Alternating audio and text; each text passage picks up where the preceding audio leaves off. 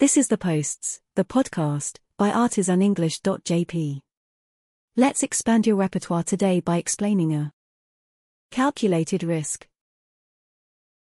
Risk takers are considered to be foolhardy and sometimes immature or reckless.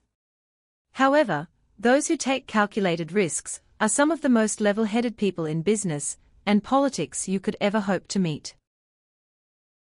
A calculated risk is a decision made after carefully considering the potential disadvantages and benefits. A calculated risk is not a reckless decision. Instead, it is a decision based on careful analysis of the situation and the available options. Risk takers rarely think about the outcome of what they are doing. If they did think about it, they wouldn't do it.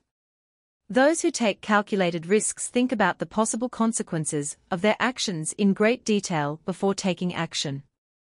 For example, a company may take a calculated risk by deciding to invest in a new product line.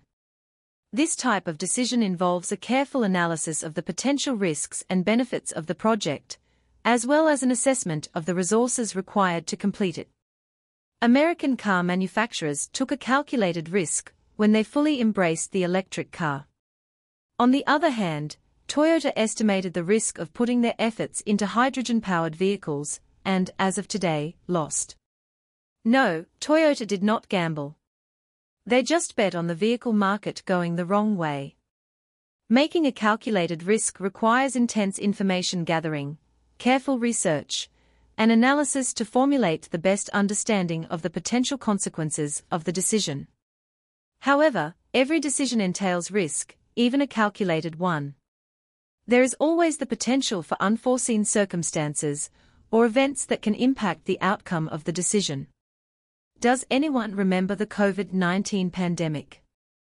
By taking a calculated risk, individuals and businesses can make informed decisions leading to success and growth. This one is done and dusted. Until we meet again, nurture your curiosity and learn something new every day with artisanenglish.jp.